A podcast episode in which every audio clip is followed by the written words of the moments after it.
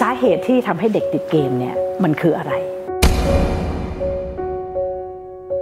ติดเกมเพราะว่าโลกแห่งความเป็นจริงของเขานั้น มันไม่มีความสุขค่ะหรือที่สำคัญหนักกว่านั้นคือกลับมาถึงปั๊บพ่อกับมือถือแม่กับมือถืออย่างเงี้ยนะคะเพราะฉะนั้นเด็กเนี่ยจะมีความรู้สึกว่าโดดเดี่ยวอยู่อยู่ในโลกของคนคนตัวเอง แล้วก็ไม่มีใครเข้าใจเขา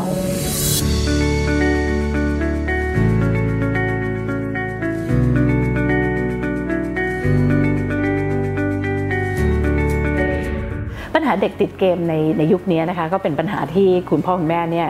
กังวลใจ สาเหตุที่ทำให้เด็กติดเกมเนี่ยมันคืออะไร มากกว่าจะไปมุ่งที่จะแก้ที่พฤติกรรมการติดเกม นั่นสาเหตุที่เด็ก ๆ ติดเกมนะคะออยอดฮิตอันดับหนึ่งเลยก็คือว่าไม่มีอะไรทำคือเหงา คุยกับพ่อกับแม่น่าเบื่อที่สุดเลย เพราะมีแต่สั่งกับสอนสั่งกับสอนสั่งกับสอน น่าเบื่อมาก พ่อแม่เป็นมนุษย์น่าเบื่อ เพราะนั้นพอเด็กกลับมาถึงบ้านปั๊บคว้าโทรศัพท์ นั่นแสดงว่าเขาเบื่อเขาเรียกเป็นโรคเบื่อเรื้อรัง ก็จะทำให้เด็กๆเนี่ยติดเกมได้เพราะไม่มีอะไรทำต้องการฆ่าเวลา เด็กอีกกลุ่มหนึ่งค่ะ ติดเกมเพราะว่าโลกแห่งความเป็นจริงของเขานั้น มันไม่มีความสุขค่ะเช่นกลับมาพ่อแม่จะไปคนละทิศคนละทางบางบ้าน พ่อแม่ตีกันตาย บางบ้านพ่อแม่ไม่เคยทะเลาะกันเลยนะคะ แต่พ่อแม่ไม่คุยกัน หรือที่สำคัญหนักกว่านั้นคือพอกลับมาถึงปั๊บพ่อกับมือถือแม่กับมือถืออย่างเงี้ยนะคะเพราะฉะนั้นเด็กเนี่ยจะมีความรู้สึกว่าโดดเดี่ยวอยู่อยู่ในโลกของคนคนตัวเอง แล้วก็ไม่มีใครเข้าใจเขา เพราะนั้นกรณีที่สองเนี่ยจะอันตรายมากกว่ากรณีที่หนึ่งกรณีที่หนึ่งแค่ไม่มีอะไรทำแต่กรณีที่สองเนี่ยโลกแห่งความเป็นจริงไม่มีความสุขค่ะ ดังนั้นการเข้าไปอยู่ในโลกโซเชียลไม่ต้องเฉพาะเกมอย่างเดียวนะคะ การอยู่ใน social network นะคะคือไม่ต้องเล่นเกมแต่จะแบบว่าเมาท์แชทอะไรกับใครนี่ก็ตามเนี่ยเป็นโลกเสมือนจริง ซึ่งทำให้เขาลืมโลกแห่งความเป็นจริงที่อยู่ตรงหน้าไปได้ชั่วขณะ เด็กกลุ่มที่สองนี้ก็จะเข้าไปอยู่โลกเสมือนจริงมากขึ้นมากขึ้น ในที่สุดเราอาจจะติดหนึบจนกระทั่งชนิดที่ว่าไม่พูดกับมนุษย์เลยก็ได้เพราะว่ารู้สึกว่าการพูดกับมนุษย์เดี๋ยวก็เกิดเรื่องเดี๋ยวก็เกิดเรื่อง เพราะว่าในชีวิตจริงเขาเรียนรู้มาอย่างนั้น เพราะนั้นในสุดก็ฉันฉันคุยกับเพื่อนทางนี้ดีกว่าฉันปลอดภัย เพราะนั้นก่อนที่จะไปแก้ไขปัญหาที่พฤติกรรมเด็กติดเกมเนี่ยต้องหาสาเหตุให้เจอว่าเกิดจากอะไร กลุ่มที่ 3 อันนี้เป็นกลุ่มที่พ่อแม่เข้าใจผิด ส่วนใหญ่มักจะเป็นกลุ่มเด็กที่ฉลาดนะคะ แต่พ่อแม่อาจจะดูพฤติกรรมไม่ออก และอาจจะไปดูเฉพาะเกรด เนี่ยเกรดก็ไม่ดี แถมเล่นเกมติดเกมเอาไปกันใหญ่ จริง ๆ กลุ่มเด็กที่3เนี่ยมีนะคะ นี่คือกลุ่มเด็กที่ฉลาดจริง ๆ แล้วสมองเขาอาจจะมีการเอ่อทำงานที่ค่อนข้างไวมากนะคะหลักจะเรียกว่ากลุ่มเด็กไฮเปอร์ก็ได้ ในโลกปัจจุบันโลกทั่วๆไปอะไรมันช้าไปหมดเลยมันไม่ได้ดั่งใจ ดังนั้นการเข้าไปเล่นเกมเนี่ย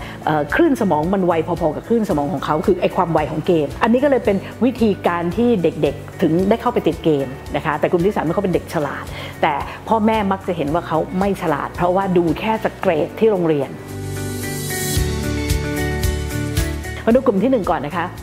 กลุ่มนี้แก้ไขง่ายค่ะ คือเด็กที่ไม่มีอะไรทำเพราะฉะนั้นถ้าเผื่อว่าคุณพ่อแม่เนี่ยรู้จักสรรสร้างกิจกรรมต่างๆ ในบ้านนะคะ เด็กเขาก็เขาก็สนุกคือถ้าบอกว่าคุณพ่อแม่ชวนกันทำนู่นทำนี่นะคะหรือแม้แต่งานบ้านอะไรง่าย ๆนะคะ ถ้าไปสั่งอันนี้เด็กไม่ทำแต่ถ้าคุณพ่อคุณแม่ทำอยู่ แล้วเขาบอกว่าเนี่ยลูกช่วยคุณแม่ตรงนี้หน่อยสิเฮ้ยลูกลูกลูกสมมติคุณพ่อซ่อมอะไรอยู่ลูกลูกลูกมาช่วยจับตรงนี้ให้พ่อนิดนึงแบบนี้เด็กจะเข้ามาทำกิจกรรมร่วมกันกับคุณพ่อคุณแม่แต่ถ้าบอกว่าแม่ทำครัวอยู่แล้วสั่งลูกเอาขยะไปเท อันนี้คงไม่เทหรอกนะ เพราะมันคือคำสั่งคือแม่ทำครัวอยู่นะคะ แล้วเสร็จแล้วเอาถังขยะเต็ม แต่ขณะนั้นเนี่ยเรียกลูกมาลูกขาลูกช่วยปอกอันนี้ให้คุณแม่หน่อยได้ไหมเนี่ยเด็กเขาก็จะเห็นใช่ไหมคะว่าถังขยะเต็ม เพราะฉะนั้นคุณแม่ก็อาจจะบอกว่าเออเดี๋ยวลูกปอกอันนี้เสร็จแล้วเนี่ยเดี๋ยวลูกช่วยเอาถังขยะไปเทก่อนนะไม่ลูกแล้วค่อยกลับมาช่วยคุณแม่ปอกอีกอันหนึ่งเพราะตอนนี้ถังขยะมันเต็มเห็นไหมคือถ้าพูดอย่างนี้ปั๊บเนี่ยเด็กเนี่ยเขากำลังทำกิจกรรมทำกับข้าวกับคุณแม่ เพราะฉะนั้นการสั่งให้เอาขยะไปเทเนี่ยก็จะเป็นเรื่องปกติแล้วเขาก็เต็มใจทำ ทีนี้พ่อแม่บางบ้านเข้าใจผิดเองเห็นลูกมันว่างจัดกิจกรรมที่สรรหาก็คือกิจกรรมไปเรียนข้างนอก ไปเรียนพิเศษ คือจากอยากจะบอกว่ามันไม่จำเป็นนะคะ เด็ก ๆเขาเรียนที่โรงเรียนเขาก็แย่แล้วนะเขาเหนื่อยแล้วก็เบื่อแล้วนะคะ เพราะฉะนั้นเวลาว่างของเด็กๆ ควรจะเป็นเวลาว่างที่เขาได้ใช้กับคุณพ่อคุณแม่ ควรจะเป็นเวลาว่างที่ได้ใช้ทำกิจกรรมภายในครอบครัว มิใช่เป็นเวลาที่ให้ไปเรียนพิเศษข้างนอก แต่คุณพ่อคุณแม่หลายท่านเถียงแน่นอนเลยอ้าวก็ถามลูกแล้วลูกเขาชอบ อันนี้ต้องมาดูว่าลูกชอบ จริงหรือเปล่าหรือลูกแค่เบื่อไงเบื่อ เพราะฉะนั้นไปเรียนพิเศษนอกบ้านก็ได้เพื่อน ก็ยังดีกว่าเบื่ออยู่ที่บ้านหรือเปล่า แต่ถ้าสมมติว่าน้องเขาอยากไปเรียนจริง ๆนะคะ แล้วเขาสนุกก็ก็สนับสนุนได้ แต่อย่าลืมว่ากิจกรรมภายในบ้านของเราก็ต้องสนุกด้วย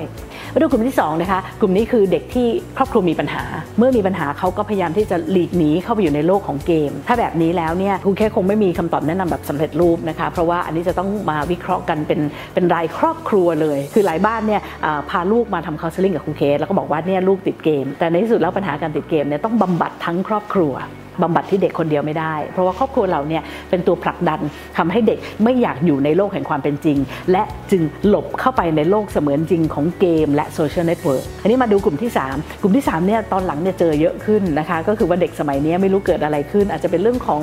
ของยีนมนุษย์ ซึ่งมีการเปลี่ยนแปลงหรืออะไรอย่างเงี้ยนะคะบางบางสายก็บอกอาจจะเป็นเรื่องของวัคซีนฉีดกันมากเกินไปอะไรอย่างเงี้ยนะคะก็เราก็จะพบว่าก็จะมีเด็กที่ก็เป็น hyper เยอะขึ้นนะคะเด็กบางคนก็อาจจะเป็นเขาเรียกแอสเพอร์เกอร์นะคะก็จะเป็นเด็กที่